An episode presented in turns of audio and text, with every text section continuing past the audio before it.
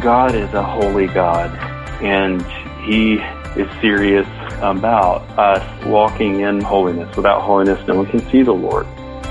The Bible says, Woe to those who isolate themselves or who don't have anyone there to pick them up when they fall down. The gospel hope is that we believe in a God who is engaged with his son. I have had to come to terms with the fact that I live in a broken world and I live in a broken body. What if the one thing that we're praying for God to take away is the one thing He's using to make us more like Jesus?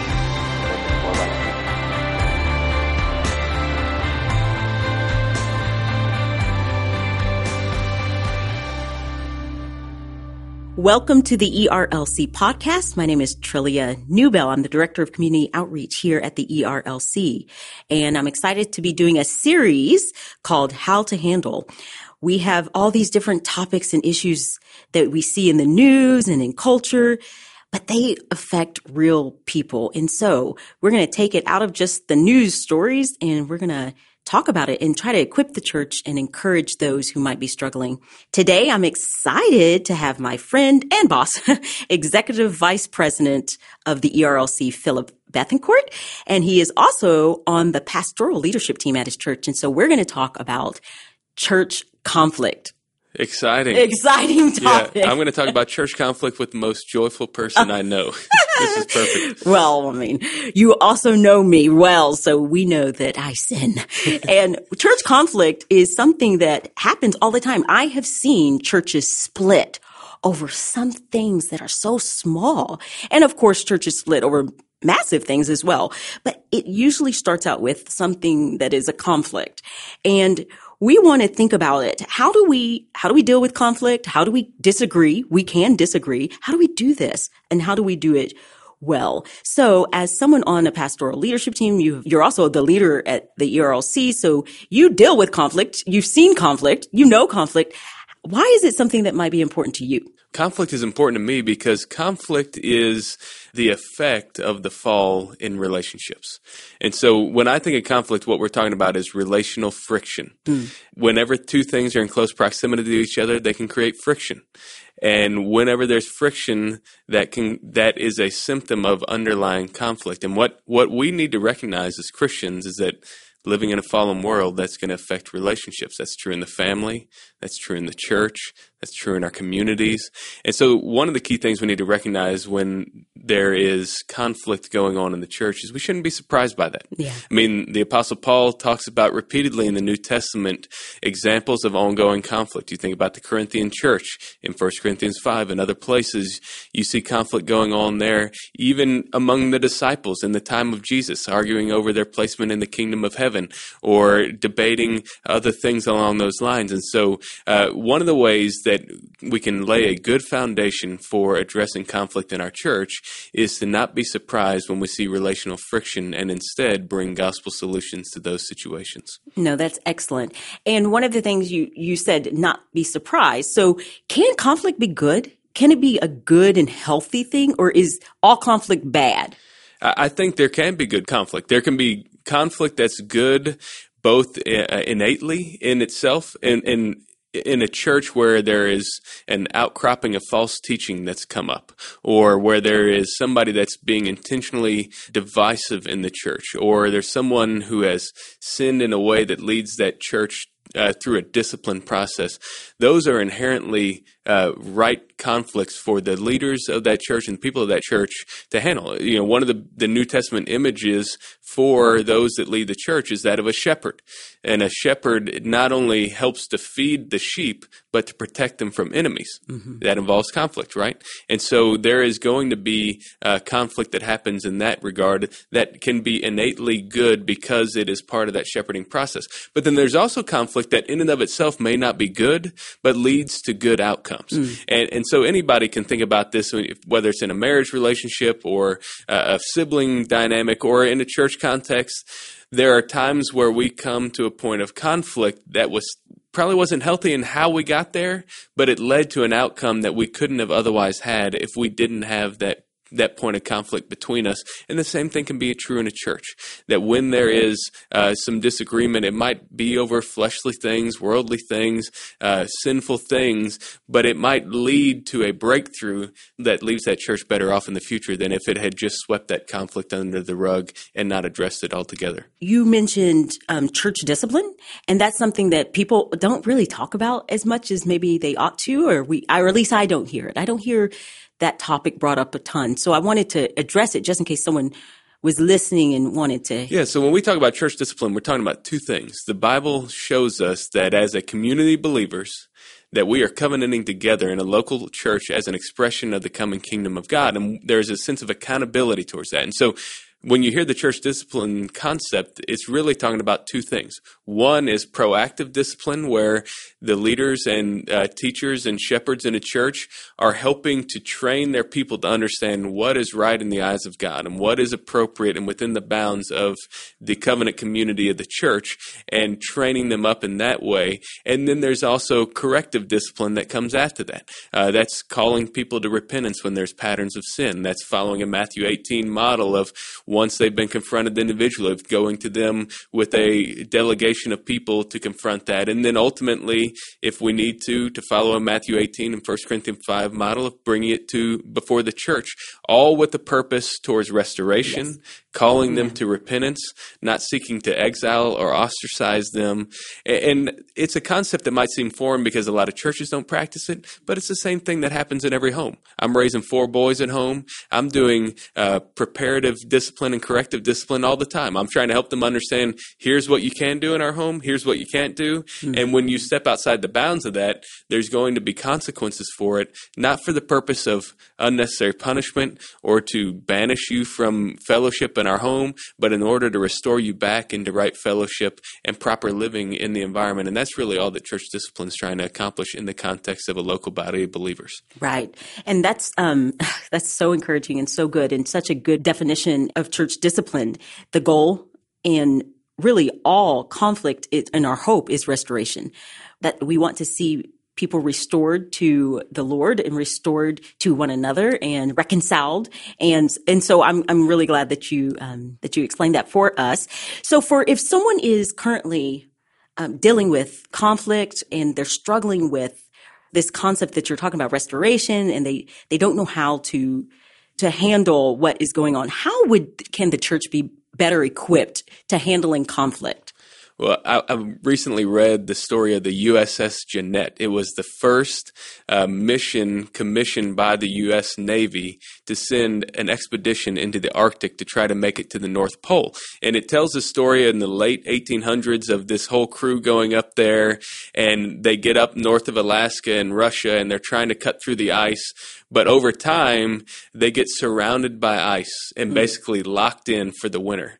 And then once they kind of settle in there to winter in their boat in the winter of 19 or 1889, then what happens at the North Pole is during the dead of winter, all the sunlight's gone. It's darkness 24 hours a day. And it's recounting the story of this crew's experience. And one of the things that happens is while they're landlocked, ice locked, and while the light is gone, that's when they were most likely to have dissension and conflict amongst the ranks. And we shouldn't be surprised by that. Why is it? It's because when light is crowded out by darkness hmm. and when stagnation overwhelms the mission, that's when conflict happens. And the same thing is true in a church, right? So when, when you lose sight of the light of the gospel, and you get distracted from the mission, that's when the ranks are more likely to turn inward on themselves. And so, as a church, what we need to be seeking to do is to keep the mission always in front of our people and to keep the gospel light always in front of them. That's not going to solve everything, but it's going to provide the foundation to help do things rightly in the future. That's excellent. And you mentioned the gospel. What is the gospel hope for this topic? Well, when we think about church conflict, we need to remember that church conflict happens because the church is a centerpiece in the spiritual battle that is happening all around us. There is a rivalry between the kingdom of light and the kingdom of darkness, where the church is at the epicenter of that, and Satan feels threatened by the church. Mm-hmm. And so, if he's going to try to attack to subvert God's mission in the world, one of the best ways he can do that is to bring about conflict and dissension in the ranks. And so, uh, one of the ways the gospel helps us is the gospel helps us remember the fallenness of humanity and the mission of the devil to subvert the kingdom advancement of our Lord Jesus Christ. And so part of what it does is it helps to reframe our understanding and perspective of our current place as we long for the return of the kingdom. But what the gospel also does is that when we receive Jesus and we unite together as a body of believers, we covenant together as an outpost of that kingdom behind enemy lines, seeking to see that kingdom advance by the power of the Spirit God has left us not without hope. Yeah. He's called us to a love of neighbor.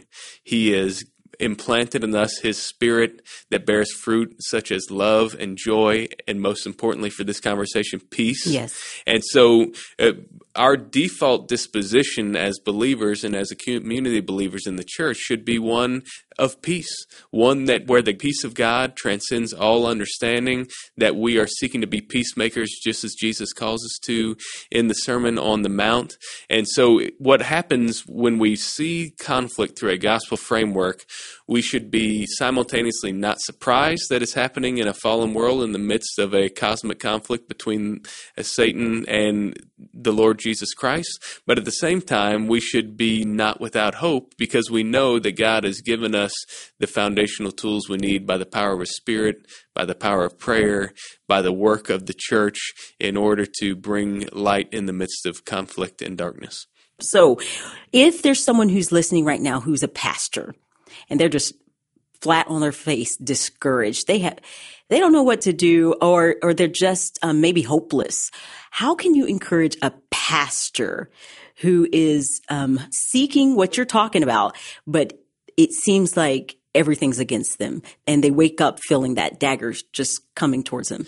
I would just encourage pastors, really anybody that's mired in conflict, whether it's in the church or in your family or in others, to remember the words of Paul in Galatians 6. Do not become weary in doing good, knowing that at the proper time we will reap a harvest if we do not give up. Mm. So, what God is calling us to is to be faithful sower of the seeds, a faithful shepherd of the flock. And what that means is that we, we're going to be sowing seeds in rocky soil, in soil with weeds, in soil without water, and we are not always going to see the fruit of our labors. We're going to be shepherding in seasons where the harvest is plentiful, and we're going to be shepherding in seasons where the wolves are plentiful, mm. both inside and outside the church. And so, reorienting our perspective and realizing that one of the things that we need to keep in mind is what if the one thing that we're praying for God to take away so that we don't have to deal with anymore is the one thing he's using to make us more like Jesus. And that in the midst of handling this conflict, it might it might leave some scars, but it's going to help to transform you to reflect the image of Christ more in your ministry and in your family life and in your own spiritual life. And that's something that we can lean into even in the toughest of times that's really good and incredibly encouraging and it builds my faith and i'm not in the midst of conflict it just builds it's such a good reminder well, we can start some conflict yeah. on the air right now if you want to well let me think i have no idea what That'd be awesome. Um, that would be a great report. So Phillip and Trillia got on a podcast and started fighting. That's amazing. yeah. But I, I really am encouraged and, and encouraged by the reminder not to grow weary in doing good. I think everyone needs that reminder right now. Conflict or not, it's something that we can be encouraged by. Well, I, I would add to this when you're thinking through conflict is remember what the Apostle Paul addresses in 1 Corinthians 13 about what love should look like. Hmm. And two of the things that he discusses is the way that love should not be irritable or prone to resentment or in some translations does not keep a record of wrongs. And what I've found over and over again is that conflict can normally be addressed if it's done in a healthy way, but often has lingering side effects. Where you see that person again after the conflict has happened and they're more quick to irritate you than Sure. they used to be. Yeah. Or you see them and you don't remember all the kindness they've showed you for years or or the ways that y'all have served on mission together. You just can't get get out of your head what it is that happened in the midst of that conflict. And so uh, one of the ways that uh, 1 Corinthians 13 is described in some or uh, translated in some translations is it keeps no record of wrongs and it keeps short accounts. And I think that's exactly what we need to be doing as a uh, church. And that's one of the reasons that uh, the imagery of the church as a platoon of soldiers on mission for the gospel can be so helpful. That w- when soldiers are in the midst of battle and they recognize they have a common enemy who's got a common plan seeking to destroy them, that they're behind enemy lines and in danger, they know they don't have time to be at war with one another. That's good. Because war with one another is going to distract them from the battle that they actually should be fighting. And there are certain things that I imagine a soldier can overlook in the midst of conflict that if it happened during times of peace, when they're back home, uh, that it would be tougher to deal with. But seeing it in that bigger picture helps them to manage that. And when we reorient our perspective to the spiritual battle we're called to, it helps us to manage that conflict more effectively. No, that makes sense. It reminds me of Ephesians. We do not wrestle with flesh and blood. And so there is a battle and we need to remember who the real enemy is.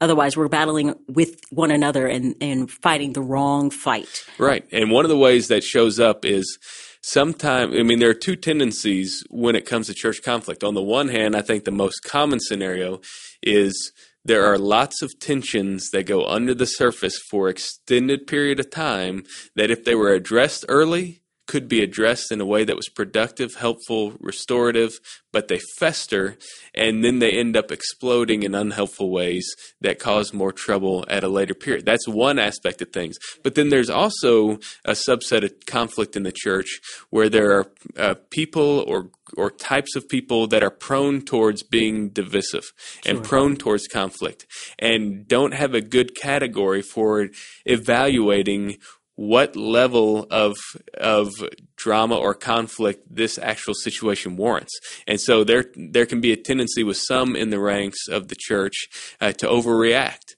and to make something a bigger deal than it is. And so part of what we have to do is to shepherd our people to know when when is the right time to address conflict and how but also how do i in a sense triage or evaluate how significant a conflict is you know for example just to get more specific if there's a pattern of of false teaching in a church or people leading uh, others astray from the gospel that's an immediate code red Right. level conflict that needs to happen in the church to protect it. But there are some people that might get frustrated because a first time visitor showed up and sat in their pew that they normally sit in at the church. Right. And then that person becomes a part of the church. Keeps sitting there because they don't know any better, and nobody said anything to them. And there's this frustration that I can't believe this person's taking my pew when they have no idea what they're doing. And all of a sudden, that can trickle down into other conflicts that are divided in the church.